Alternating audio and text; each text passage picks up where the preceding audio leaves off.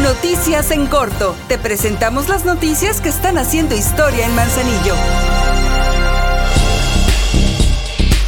Igual que como hace casi cinco años, la presidenta de Manzanillo, Griselda Martínez, continúa entregando apoyo para la movilidad estudiantil, programa con el que muchas y muchos jóvenes han logrado fortalecer su formación educativa, lo que les ha servido para su desarrollo profesional. Con esta nueva entrega, cinco jóvenes viajarán a Chile y otro más a Tailandia. Con ese mismo ahínco, también el ámbito deportivo ha sido apoyado en esta ocasión. Equipos de voleibol de Manzanillo podrán asistir a un torneo nacional y además este municipio será sede del Gran Premio del Ciclismo. De manera adicional, un manzanillense concursará en España, luego de resultar seleccionado como uno de los mejores barberos del país.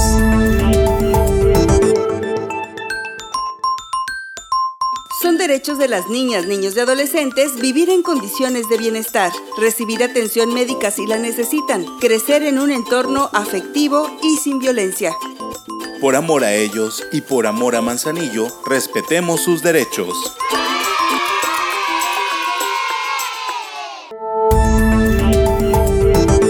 Como parte de las campañas que lleva a cabo el Ayuntamiento de Manzanillo para garantizar la equidad y la inclusión, este sábado 24 de junio en la playa de San Pedrito se llevará a cabo el torneo LGBTQ, el cual contemplará las ramas de voleibol y fútbol playeros, justas deportivas que para las y los ganadores se contemplan premios económicos. La Dirección de Prevención Social del Delito de la Dirección General de Seguridad Pública y Policía Vial ha organizado este torneo deportivo, el cual para las y los participantes será gratuita su inscripción y está programado a realizarse de 4 de la tarde a 9 de la noche.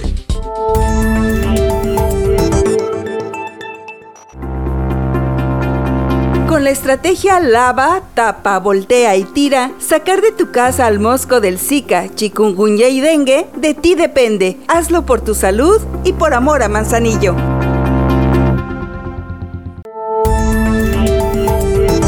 Con el objetivo de seguir fomentando la cultura y las artes, el Ayuntamiento de Manzanillo a través del Instituto Municipal de la Cultura presentará este viernes 23 de junio, entre el bosque y la mar, una sesión de literatura y música que estará a cargo de la poeta Guillermina Cuevas y del músico Jorge Hernández. El evento, que es gratuito para todo público, se desarrollará en el auditorio del Centro Cultural Salagua este próximo viernes a partir de las 7 de la tarde.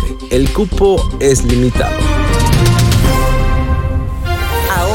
Ya estás bien informado del acontecer de nuestro municipio. Trabajamos por amor a Manzanillo y unidos seguimos haciendo historia.